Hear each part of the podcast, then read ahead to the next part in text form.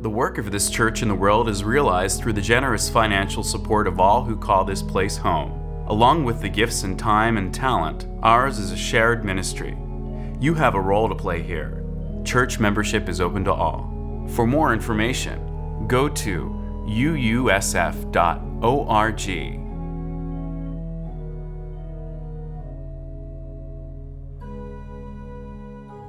What an awesome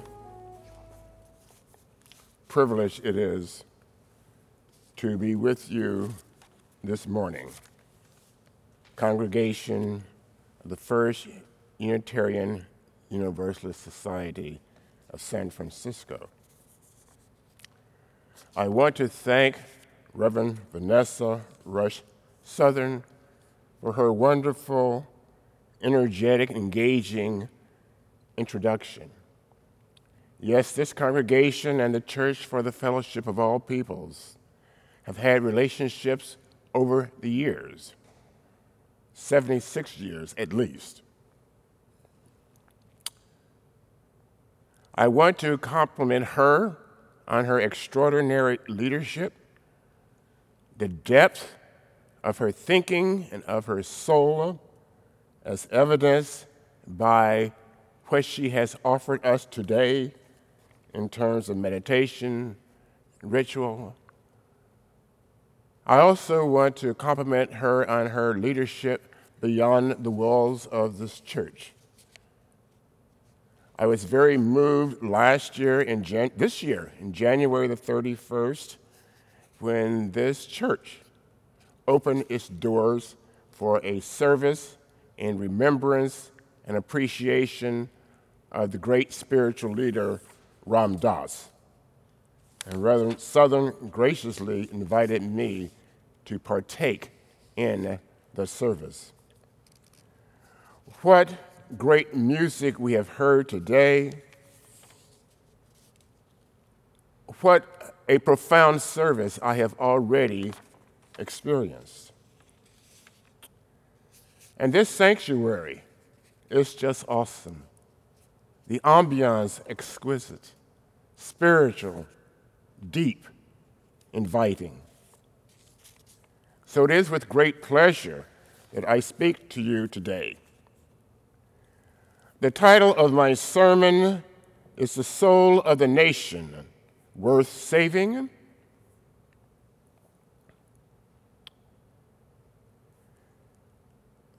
The title comes from my own wrestling with this notion.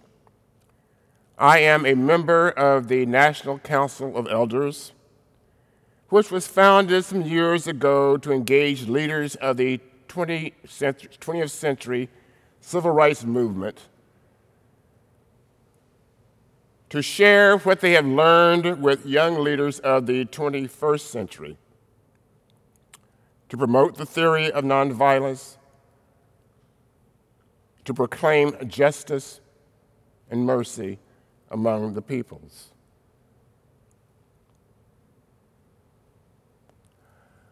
The question became so real this summer when we learned that many of our young activists across the nation were raising questions even about participating in voting, feeling as though they were really disillusioned, disappointed with the leadership of the Democratic Party, and felt as though it would be the same old capitalistic movement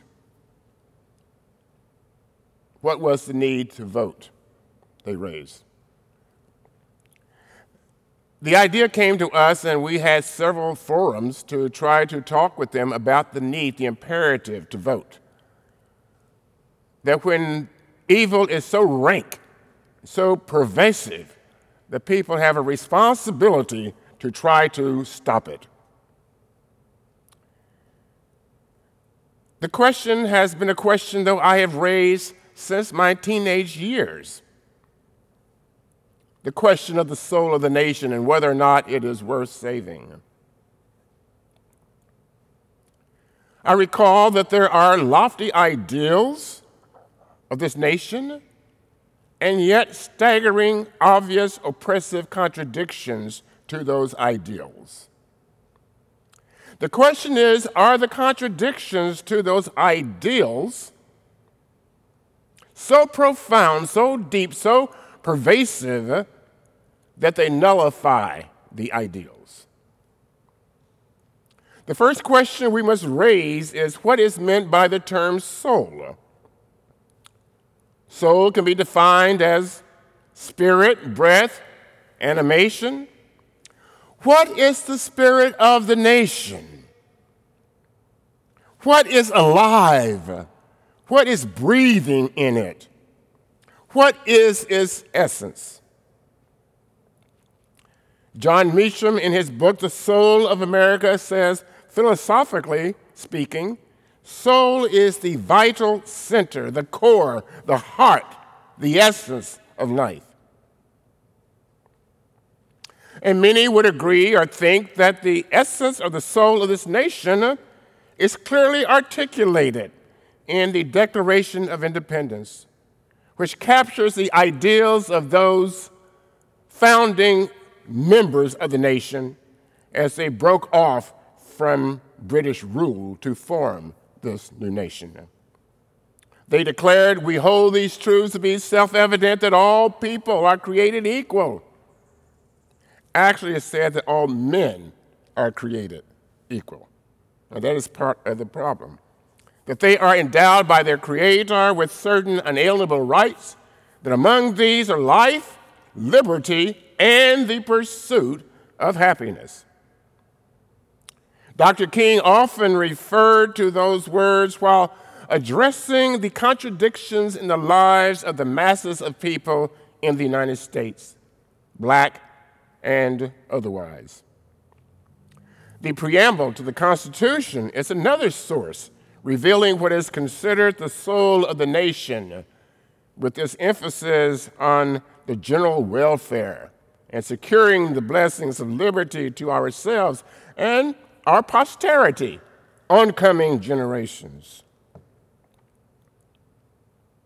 Yet there is an inherent systemic betrayal of the idolized reality that so many continue to encounter. They think about the near genocide of the native peoples here the confiscation of land, the broken treaties, the intentionally bringing disease into those people who shepherded, who stewarded this nation for so many years.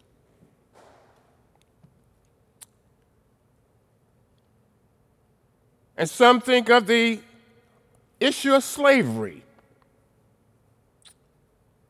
which by the time the enslaved were emancipated, comprised the largest single asset in America. $3 billion in 1860, more than all the other assets of the country combined.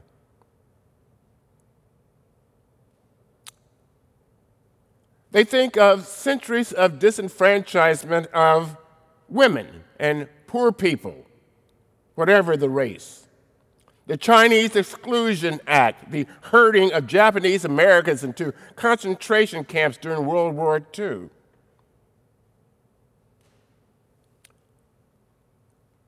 They know about the exploitation in Latin America and Africa.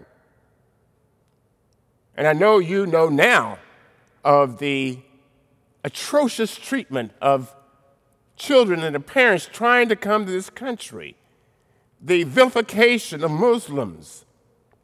So they're disappointed, disillusioned in terms of what is this nation about? What is its soul?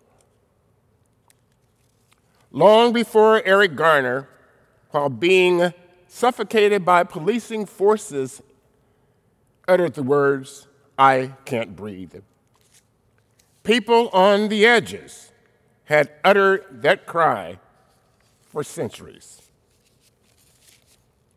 Now, another idealized concept of the soul of the nation is recorded in Lincoln's 1863 Gettysburg Address, ending with the words, This nation under God shall have a new birth of freedom. The government of the people, by the people, and for the people shall not perish from the earth. 37 years later, in 1900, James Weldon Johnson, the great black poet, penned these words regarding the sojourn of black people in this nation. Words that became part of the unofficial black national anthem. Stony the road we trod, bitter the chastening rod, felt in the days when hope unborn had died.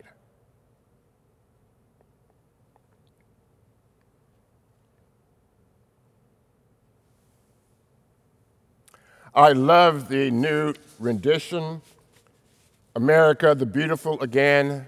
How profound, how personal, how deeply meaningful. The song, America the Beautiful, speaks of amber waves of grain, of majestic purple mountains and fruited plains. Indeed, this nation has been blessed ecologically. And because it has been blessed so beautifully, much is required of it. There is a line in the traditional rendition that speaks to me with authenticity God, mend thine every flaw. Yes, that should be inscribed in the soul of the nation. Uh, the audacity to abort death dealing ways. And there is a more recent version of this song that is entitled, Oh, How Beautiful Our Spacious Skies. I will only read second, third, maybe fourth stanzas. Indigenous and immigrant, our daughters and our sons, oh, may we never rest content till all are truly one. America, America, God grant that we may be a sisterhood and brotherhood from sea to shining sea. Oh, beautiful, sincere lament, the wisdom born of tears, the courage called for to repent, the bloodshed through the years. America, America, God grant that we may be a nation blessed with none oppressed, true land of liberty. Oh, beautiful, two continents and islands in the sea that dream of peace, nonviolence, all people living free. America, America, God grant that we may be a hemisphere where people here all live in harmony. For many, this is a time of Advent, a time of anticipating, anticipating someone greater than we are to come, anticipating a time more noble than the present, a time of light for our darkness. That something to come is the birth of the child Jesus. But according to biblical accounts, not everybody was joyful about his birth. It is said that Herod, the great king of Judea, ordered the execution of all male children two years old or under in the vicinity of Bethlehem, currently occupied, the little town in which Jesus was to be born. This reign of terror is called the Massacre of the Innocents. It is difficult to believe that such a heinous crime could be undertaken just because Herod, paranoid due to his exploitation of people, uh, feared that this child would grow into adulthood and challenge his throne.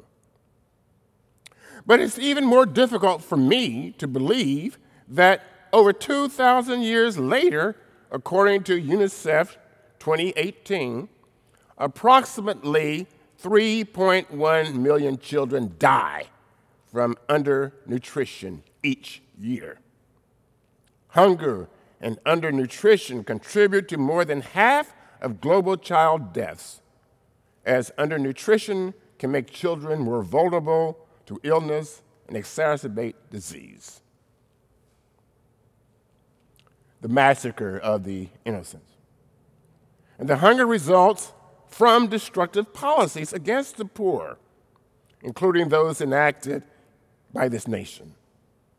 Is this the soul of our nation?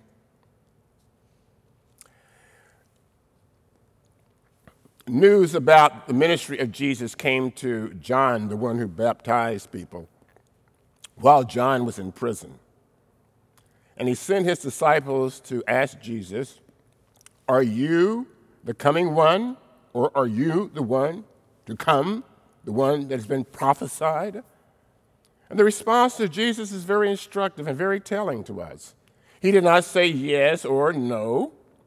He responded, Go and report to John what you hear and see. The blind see, the lame walk, lepers are cleansed, the deaf hear, and the dead are raised. Jesus put the emphasis where it needed to be on the work being done the ministry being called forth, the kingdom being unfolded. He was fulfilling the agenda set before him by the prophet Isaiah about the one who was to come. It says, The Spirit of the Lord is upon me because the Lord has anointed me. He has sent me to bring good news to the oppressed, to bind up the brokenhearted, to proclaim liberty to the captives and release to the prisoners to proclaim the year of the Lord's favor. They shall build up the ancient ruins. They shall raise up the former devastations. They shall repair the ruined cities, the devastations of many generations.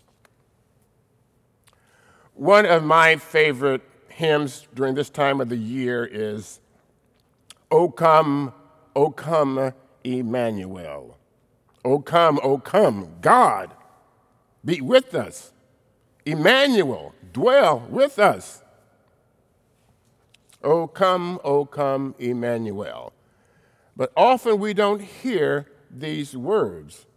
And ransom captive Israel. It is about not just dealing, it's not really about dealing with individual souls. It is called to release the nation from its imprisonment, the various forms of imprisonment. And for the nation to be free from captivity, the people of the nation must be liberated. Dr. Howard Thurman says of Jesus in his book, Jesus and the Disinherited Wherever his spirit appears, the oppressed gather fresh courage, for he announced the good news that fear, hypocrisy, hatred, uh, the three hounds of hell that track the trail of the disinherited, uh, need not have dominion over them. So I believe each year that we sing, O come, O come, Emmanuel, and describe Jesus as the Prince of Peace, that the government shall be upon his shoulder, we are encouraged with the biblical story. There is a concern, however, that I have um, that while singing this, we relieve ourselves of our responsibility to be the coming one, to be the one to come to embody peace, to make the government a government of, by, and for the people. We must not leave these responsibilities to Jesus. He has been called Lamb of God, not scapegoat of humans. He did what he came to do. Now we must do what we are alive to do. That includes living so that there is no need for demonstrating against demonic laws, against immigrants, laws that enshrine poverty and the various isms sexism, racism, classism, heterosexism.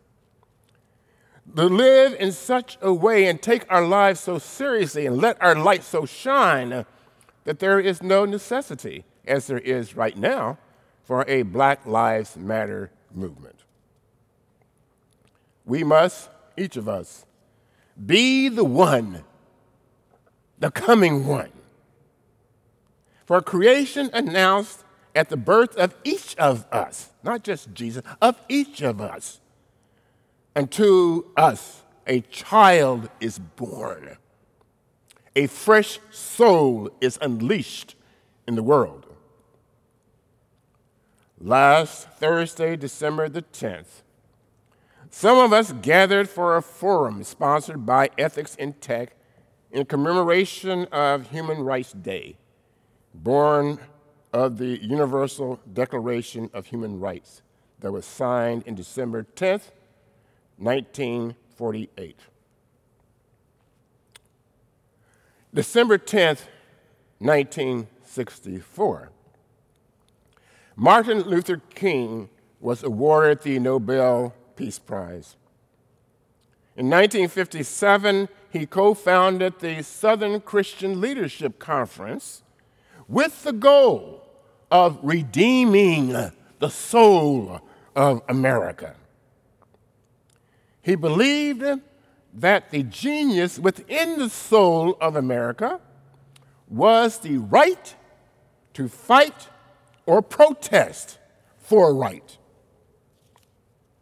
He said in his acceptance speech, I accept this award today with an abiding faith in America and an audacious faith in the future of mankind. I refuse to accept despair as the final response to the ambiguities of history. I refuse to accept the idea that the isness of man's present nature makes him morally incapable of reaching up for the eternal oughtness that forever confronts him. I refuse to accept the idea that man is mere flotsam and jetsam in the river of life, unable to influence the unfolding events which surround him. I refuse to accept the view that mankind is so tragically bound to the starless midnight of racism and war that the bright daybreak of peace and brotherhood can never become a reality. I believe that wounded justice, lying prostrate on the blood flowing streets of our nation, can be lifted from the dust of shame to reign supreme among the children of men. When our days become dreary with low hovering clouds, and our nights become darker than a thousand midnights, we will know that we are living in the creative turmoil of a genuine civilization struggling to be born.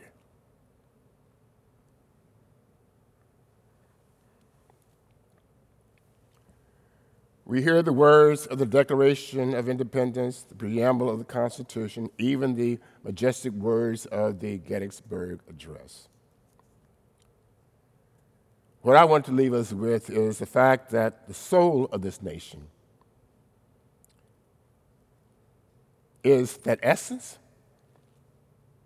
that breath, that spirit that resides within it because of the various individuals and freedom movements that have breathed into this nation new life that have animated it, that have broadened and deepened its understanding of humanity, human dignity, and the common ground of living that we all share. It is the spirit that has impelled those vanguards and advocates of freedom to risk life for a more ethical, just, and compassionate nation. A nation indeed worth saving. And in the words of the great poet June Jordan, we are the ones we have been waiting for to save it. Amen.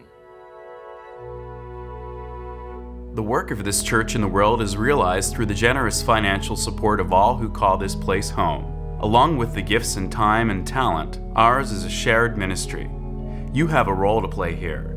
Church membership is open to all. For more information, go to uusf.org